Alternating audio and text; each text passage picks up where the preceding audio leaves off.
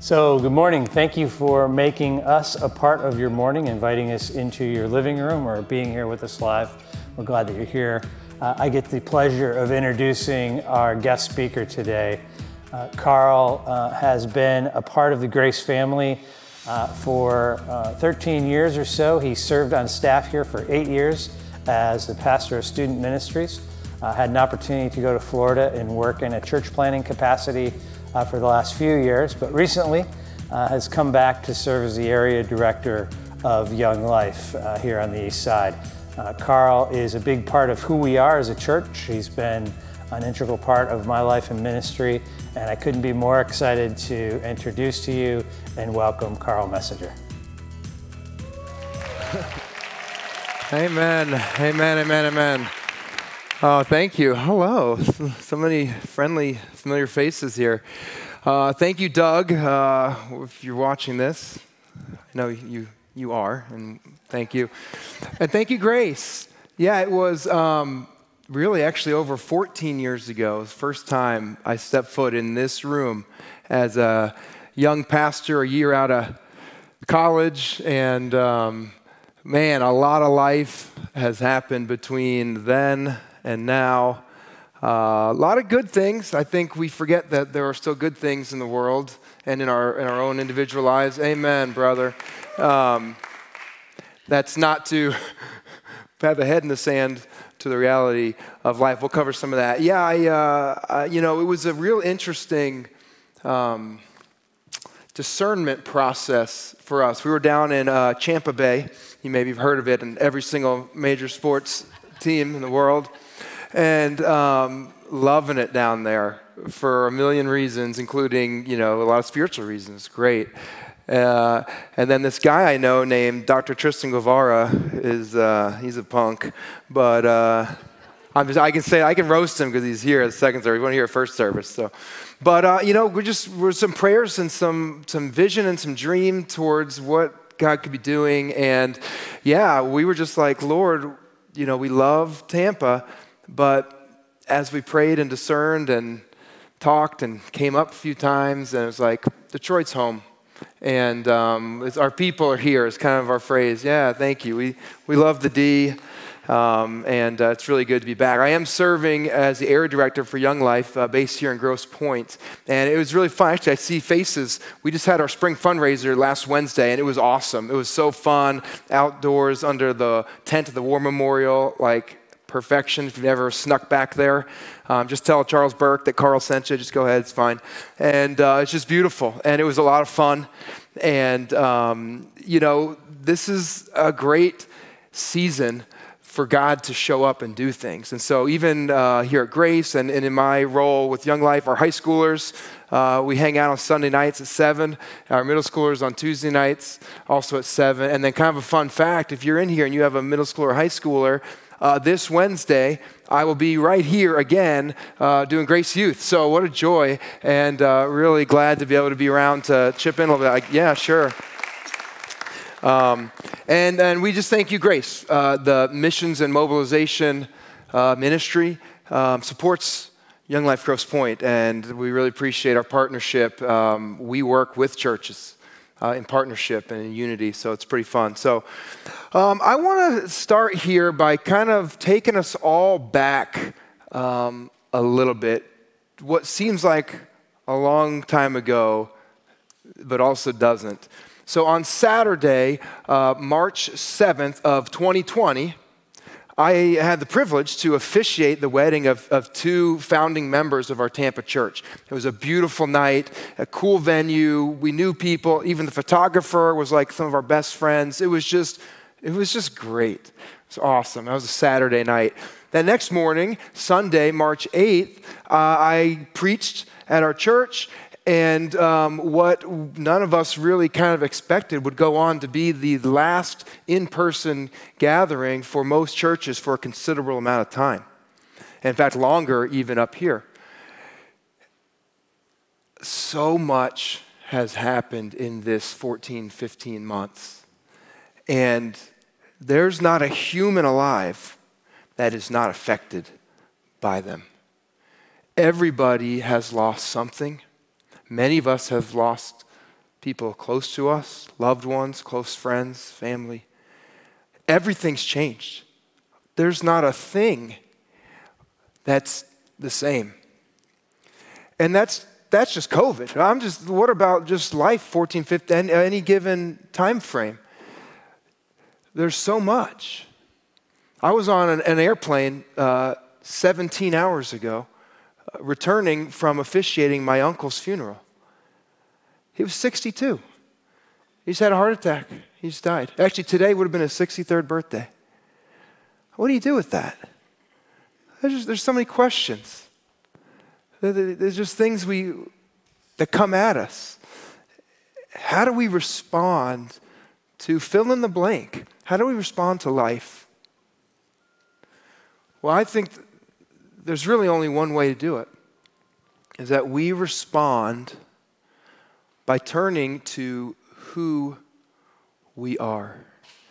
Now, here at Grace, kind of, I'm kind of sneaking into the middle of this We Are uh, series. If you've been coming for the num- last number of weeks, maybe the last month, uh, Grace has been covering a lot of what Grace is and who Grace is as a church.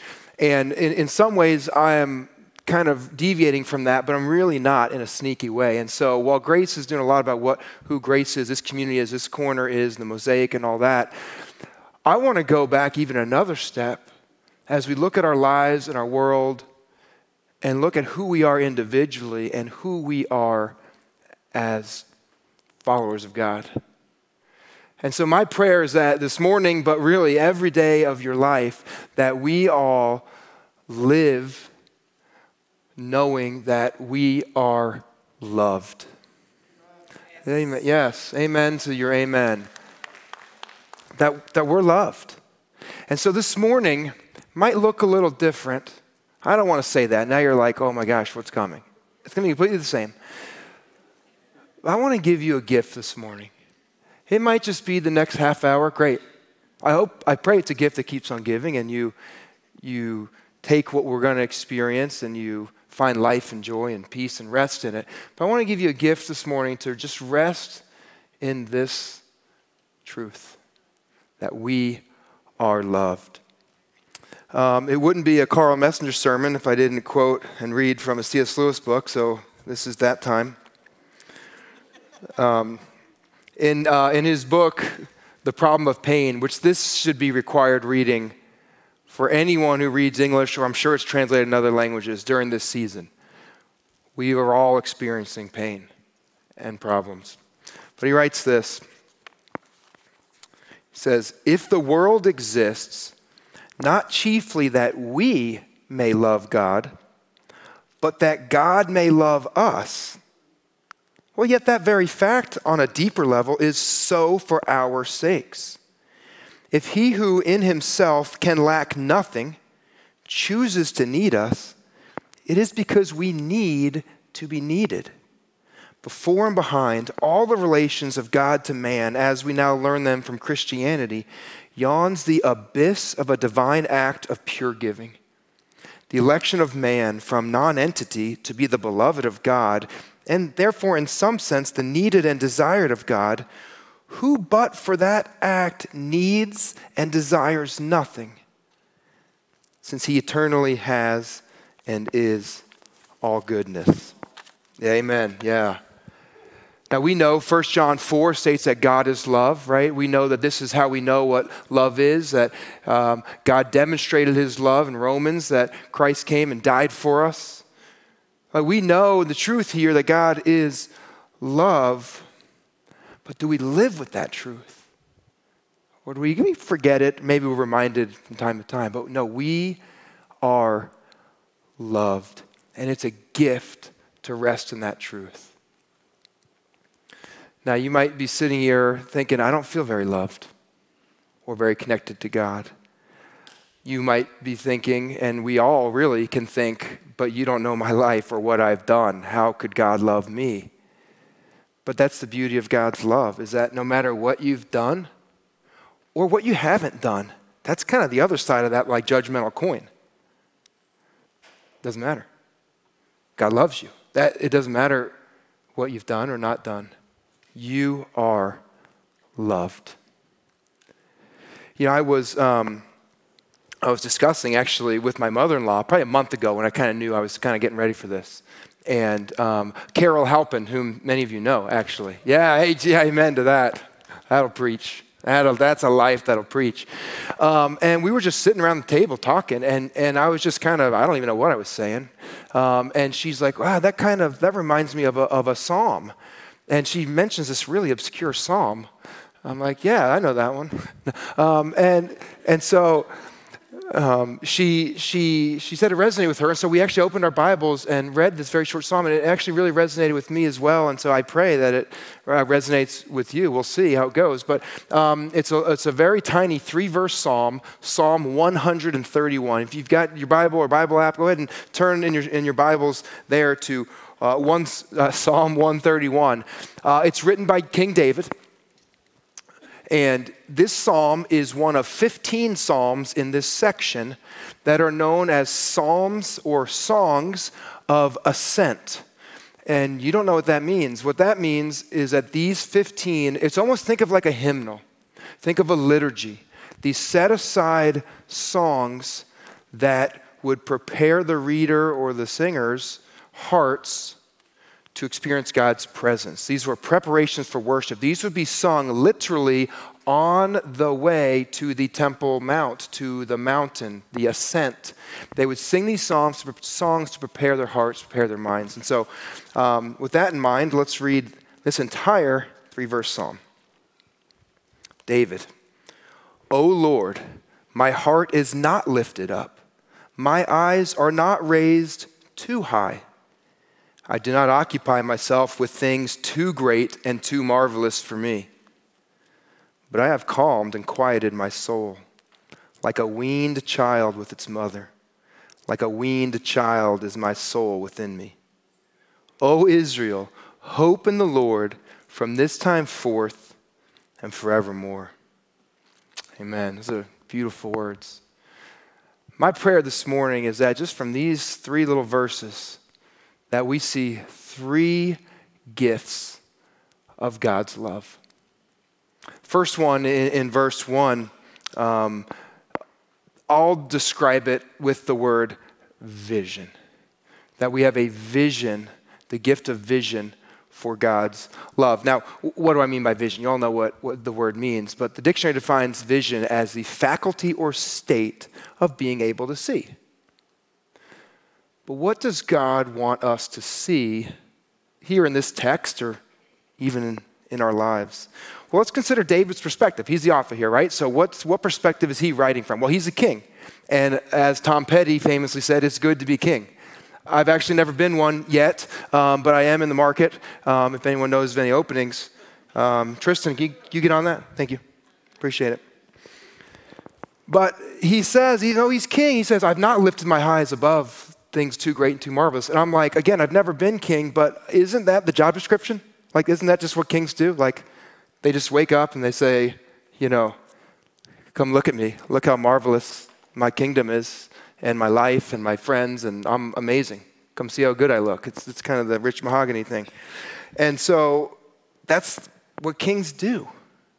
It's what people in power do. It's what proud people, it's, it's those of us who have done things. It's, it's, it feels good. We like that. But that's obviously not what, what David's saying. And so, what vision is David talking about here and describing? It's, it's vision up to God. My um, friend and mentor, uh, Zach Elliott, in his book, uh, it's called Now I See. He's got this small little image here describing vision up to God, uh, uh describing adoration. We just sang about adoring God. He says this He says, When our vision is up to God, we're awakened to the possibility of a life that, God help us, could be fuller than the one dimensional, elusive bliss we've been surviving. Does that maybe sound like your life?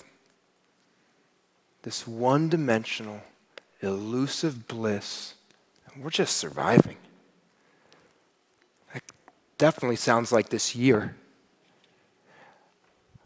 That may, that may be your morning. I can't believe you made it here. Amazing. Thank you. Great.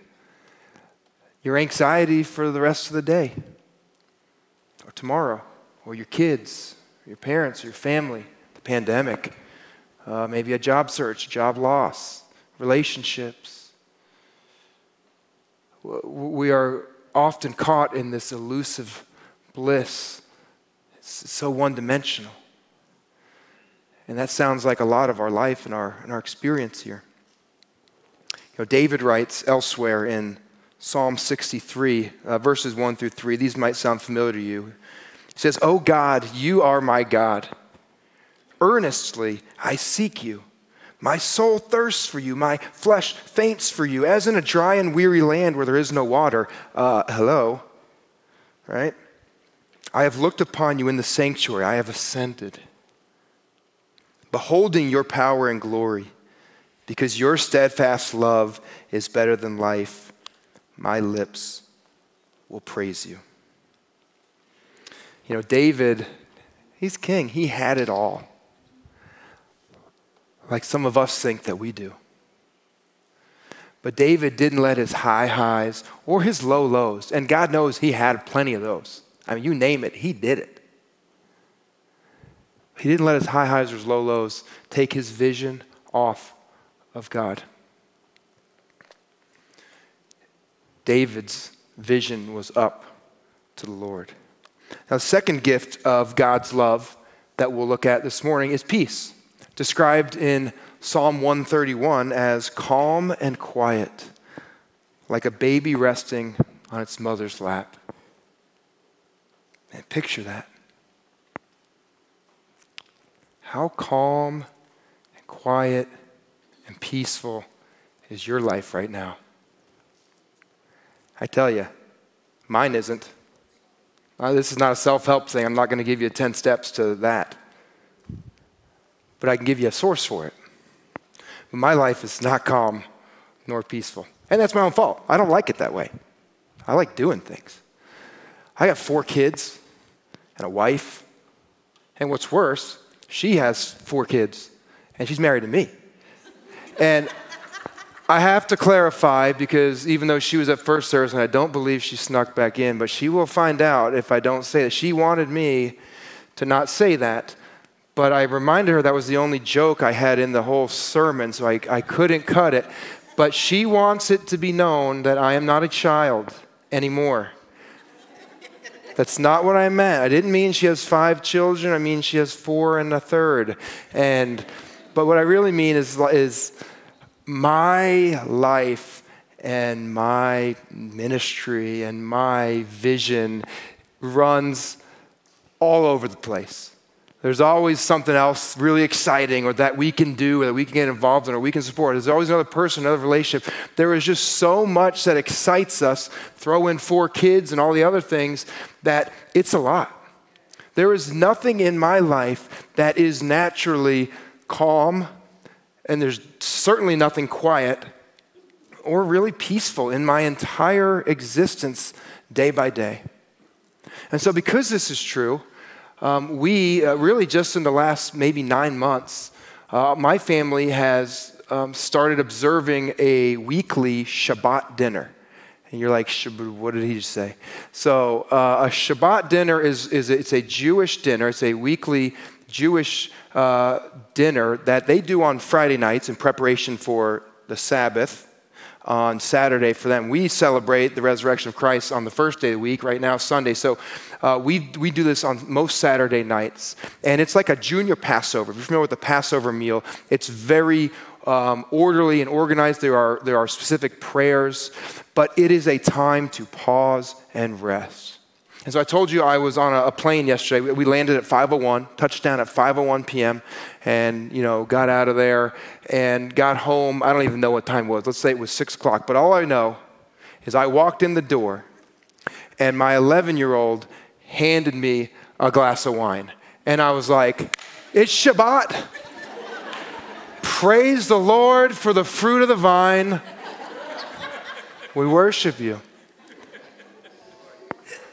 I'm praising the Lord for the fruit of the vine. It was amazing. But it's, it's, it is the only, and I mean only, and you know this if you have kids, it is the only moment that we sit across the table from each other, all of us, and like pay attention. No phones, no who's going to what sport, who's doing what, dad, get off the phone, what's going on. And we just, we're together and we pause. Now, the kids like it for the grape juice, um, but I also think they like, they like, maybe not hanging out with us yet, but they, they like it. They get, they get our full attention. And that's rare, sadly. I would describe it as it saves our week. Whatever's going on, good, bad, indifferent, ugly, let's, let's sneak Clinton there, ugly, and um, it saves our week because all of that is on pause for even just 30 minutes or an hour or so. And we celebrate and we look forward to the next day with God and His people. So for you, uh, I mean, go for it. Do it. I'm telling you, do it. It's amazing. Uh, just Google it. Uh, there's a couple B's in there, but ask me whatever. Uh, that would be amazing. But here's where I'm just going to throw the application for this morning. I'm throw right in the middle. Is whatever it is, just intentionally create some environment where you can rest and focus your vision up to the Lord and, and create peace and quiet and calm. Figure it out among your family what works. And I'd encourage you to create something every day. Maybe you just need to wake up a minute earlier and just start the Lord. Lord, whom shall I love today? That's going to be hard. Here we go. Maybe go to bed earlier. Read, pray, journal, worship. Shabbat. Let's go for Liz and I, I mean, here's the why, right? Okay, that sounds great. Why? Because we are constantly having to pay attention to what we're modeling for our kids. Like, are we modeling lives of busyness, worry, productivity? Good things, bad things. Like, what are they, what are we modeling for them? And if we don't stop and really survey it, I mean, forget about it. It gets, gets running. We don't want our kids to be overcommitted too busy to be with us, too busy to be with the Lord. And so for us, that's something we have to really, really keep a, keep a hold of. I imagine that's true for some of you as well. Now, David writes in um, another one of his Song of Ascents. This one is Psalm 122. He writes this, and this will, um, this, this text here is not lost on me. The, a literal interpretation of this is quite timely, praying for the peace of Jerusalem. And certainly that is a good thing and, and, and something David wanted is the actual city. Jerusalem here represents the city of God on earth. It represents the people of God. So Jerusalem is not just the city over in Judea. Jerusalem is all of God's people alive on earth. But he says this pray for the peace of Jerusalem. May they be secure spiritually who love you. Peace, there is again Peace be within your walls and security within your towers. For my brothers and companions' sake, I will say, Peace be within you. For the sake of the house of the Lord our God, I will seek your good. Now, the Hebrew word for peace is shalom. And uh, an understanding of that word is universal human flourishing. Would you say that your heart and your life is flourishing right now? now? I pray many of you are like, yeah, I think it is. Awesome. Praise God. I'd venture to guess that's not everybody. Is your heart and your life flourishing right now? Is it peaceful and secure? Now, if it's not, I heard a little gasps. Don't beat yourself up. There's a beautiful truth in this is that just like God's love, we can't earn peace. Like, we can't just, like, peace has happened. But it's freely available from Him. You don't have to earn it. You can't earn it. It's not possible. You don't have to work harder. You don't have to strive. You have to surrender and rest in His presence. And that takes intentionality in my life to do that. And so we turn our vision up to the Lord. we go to Him and Him alone for peace. And then that will allow us to experience the third gift of God's love is hope. Everybody wants more of that and needs more of that. Sometimes that's all we need to keep going. Hope in what's to come, hope in something bigger and better and beyond us. So, where do we find lasting hope? Like real hope, not just click our heels together hope. Well, as believers, if you're a follower of Christ, we know that that hope is only found in the Lord, which is what David says to close Psalm 131 hope in the Lord. Now, what does that look like? It's, it's notable that David didn't just say, hey, oh, and by the way, hope. You got it? Good. Hope. Let's hope in the Lord, hope in the creator of the universe, hope in the one who created you, who made you, who knows you, who cares for you. In a word, who loves you. You can hope in that God. We can hope in God because He is love. You know, I find it notable in the scripture in, that God uses the same statement, makes the same declaration in Matthew chapter 3 at Jesus' baptism, as he does later on in Matthew chapter 17, his transfiguration, where his glory is revealed. God says the same thing. This loud voice from the heavens comes out and says, Behold, this is my Son whom I love, in whom I am well pleased. And because God is love, and because He created us for one reason and one reason alone to love us, because He needs us, because we need to be needed, when He looks at you, I don't care what, it doesn't matter what you've done or haven't done, He sees His Son and He makes the same declaration I love you and I am well pleased. And you might sit there and be like, uh, bro, don't know me, couldn't say it. He says it, and it's true. You are loved. And there's nothing, I'm telling you, more freeing wherever you're at right now. If we could measure and compare ourselves, which would be ridiculous, whoever's near the bottom, it's the same. And I'd be there with you. We'd all be the same, and we'd all be loved. And God would be pleased because He created you and He loves you still. We are loved. Take a moment and think back to maybe the last time or a time in your life where you experienced that kind of love. Maybe you go back. Maybe you're a child. Maybe, maybe there's other people that you're picturing that aren't even alive anymore but you felt loved. Maybe you, you're having a hard time thinking of something. And I want to be sensitive to that. Just go back to Psalm 131, David's image there of a child resting with its mother, fully surrendered, fully relaxed, not a care in the world, just looking up to its mother for us, looking up to the Lord, to God. That's peace and that's hope.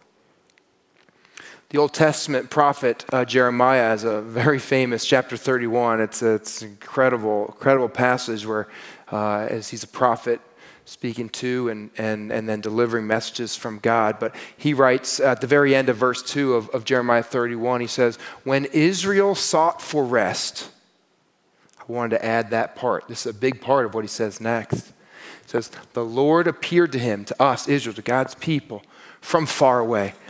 God might feel really far away to some of you. Like way out there. And I guess he kind of is, but he's not. He appeared from far away. And he said this. I mean, is there a more beautiful verse in Scripture? I'd love to talk about it. I have loved you with an everlasting love. Therefore, I have continued my faithfulness to you. We all, I just, even just right now, I needed, I need that. I needed that. We all need that, need to know that we're loved. Now, building on this verse in, in his book, Finding My Way Home, uh, author Henri Nouwen um, describes this verse. Um, says this He says, You know, when God says, I have loved you with an everlasting love, this is a fundamental truth of your identity. It's just like with C.S. Lewis. Yeah, listen, it's about God. We are nothing. Oh, but we're needed because he loves us. Our identity is Jeremiah 31 3. It's about God, it's about us because He made us. It's a fundamental truth of your identity. This is who you are, whether you feel it or not. And I recognize we don't, we don't all feel it ever, and we don't all feel it always, but it's true. You belong to God from eternity to eternity. And look at the second half life, our life. All men are but grass. We know this. And the older we get, we know this. But what is life? Just a little opportunity for you doing during a few years to say, I love you too. That's it. Yeah, amen, for sure. That's, I want to respond to that. That's how loved we are. And so we can live like we're loved when we know it to the core of our being. I don't have to strive, I don't have to earn. I can't. But I'm loved. There's not a better feeling, there's not a better state of that hope and that peace. You know, for, um, for nearly 2,000 years, the church, capital C church, God's people on earth, have set aside an intentional sacrament for us to rest in and express our love back to God. And that's, we know it as communion or the Eucharist. If you, oh, here it is. If you came in, hopefully you um, received a communion element. If you have not, give a little wave, wave, and Phil Johnson and some others will, will get you if you don't have these. But go ahead and prepare these. The band is going to come up and, and begin to lead us in a response. But communion, uh, much like Shabbat, uh, it comes out of the Passover meal. And so we celebrate communion because on the night that Jesus was betrayed, he was celebrating the Passover meal with his disciples. At the Passover meal, there are so many symbolic things that we just kind of gloss over, maybe. Um, but there is a certain piece of bread known as the Afikomen bread. Afikomen means I am come. It was foreshadowing for the future when God would come and save his people. This bread was prepared and, and it was wrapped in linen and hidden away in the room. Hello, foreshadowing. And Jesus, when we say, oh, yeah, he got the bread, he got that bread. He got up, found that bread, and he took it. He says, This, I am come. I am he. I am here. God is here. I love you. I am for you. That's the bread he took. And, and it says he broke it. And I, I just, you don't have to do this. There's nothing superstitious about it. I always break my bread to be reminded that he was broken for my transgressions, which are many. And so it just reminds me of, of, of his sacrifice. Amen. And he gave thanks as this is my body broken for you. I am come. Do this in remembrance of me. Take the bread. And then he took the cup. This wasn't his glass, this was Elijah's cup, the cup of sacrifice, the fifth cup. At every single Passover meal, to this day, if you've ever been to one or go to one, I'm telling you, do it. You will have X amount of people. I guess in this case, what there's like 13, Jesus plus 12. You would set for 14 you would always set an extra place setting with all the elements. Everything would be there, but it was just set there for Elijah, the prophet, because one day he would come to prepare the way for the Lord when I am come would come and save them. So when Jesus took the cup, he didn't take his cup, he took Elijah's cup, the cup of sacrifice. He says, This, this is my blood shed for you, forgiveness of your sins do this in remembrance of me.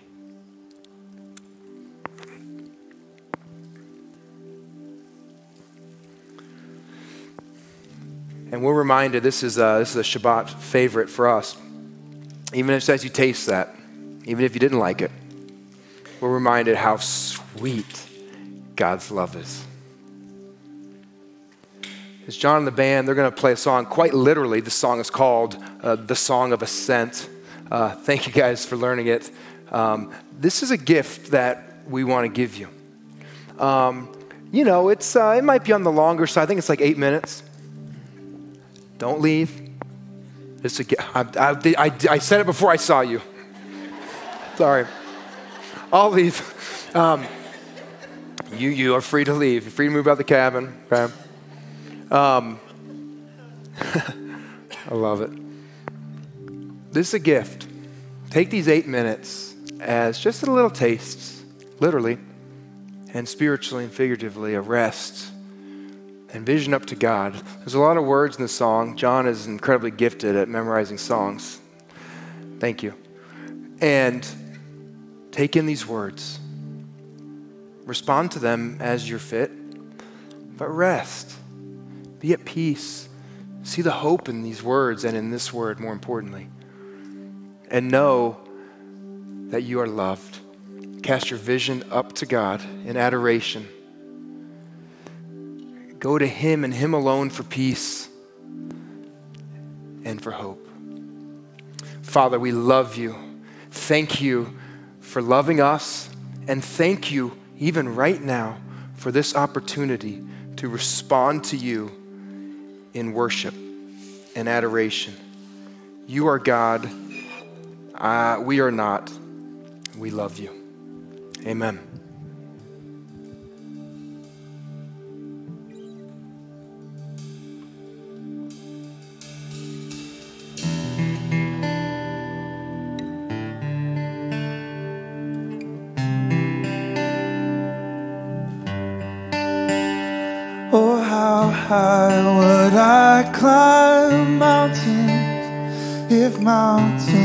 Are where you hide? Oh, how far I scale valleys if you grace the other side?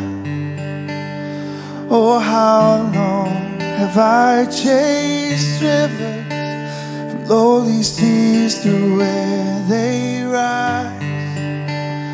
against the rush of grace descending from the source of its supply. And in the highlands and the heartache, and neither more nor less inclined. I would search and stop at nothing. You're just not that hard to find. I will praise you on the mountain. I will praise you in the mountains in my way. You're the summit where my feet are. I will praise you in the valleys all the same. No less God.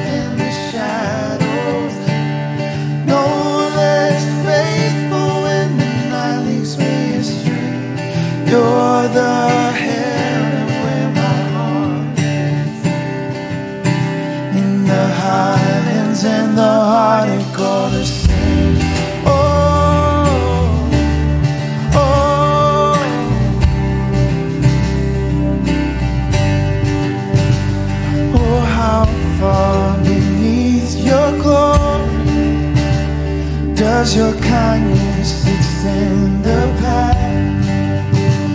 where your feet rest on the sunrise, to where you sweep the sinner's path. Oh, how fast will you come running? Just to shadow me through the night. Trace my steps through all my failures and walk me out the other side.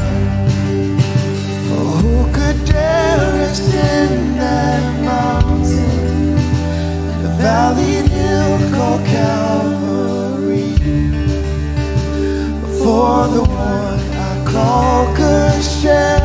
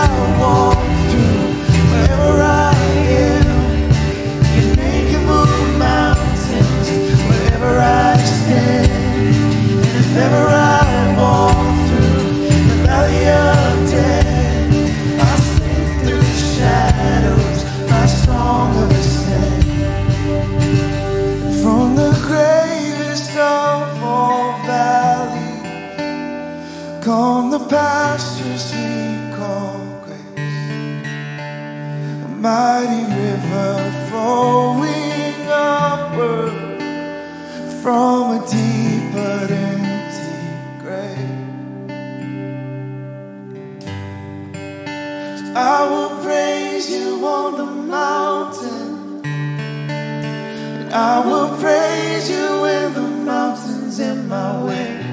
You're the where my feet. I will praise you in the valleys all the same. No less God within the shadows.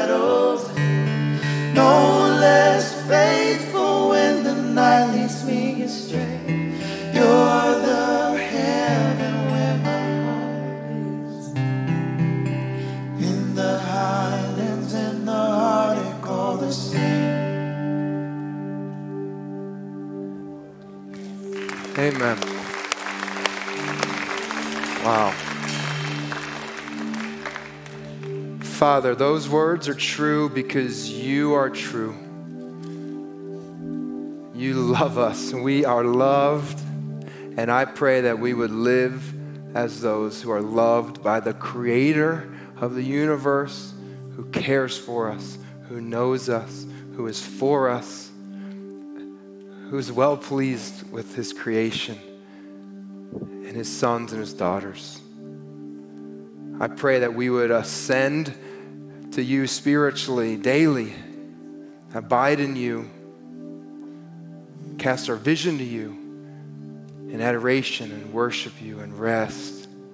Have peace because you provide it despite what's going on. And that we would have that hope. Father, we love you. Be blessed. Thank you for loving us.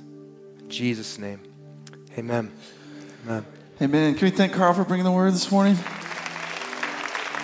Hey, we have a team of people that pray um, on our behalf kind of before each service, and um, they kind of listen for the Lord to see if there's something that uh, He might want to, a specific way He might want to move or something He might want to do. And this is kind of what they heard. They said that uh, someone among us um, might have some fear that they need to examine and give over to God. So if that's you, um, you can come for prayer.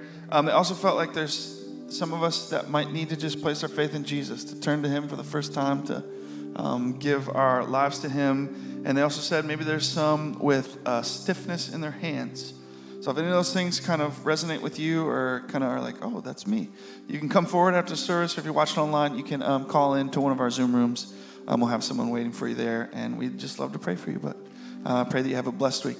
See. You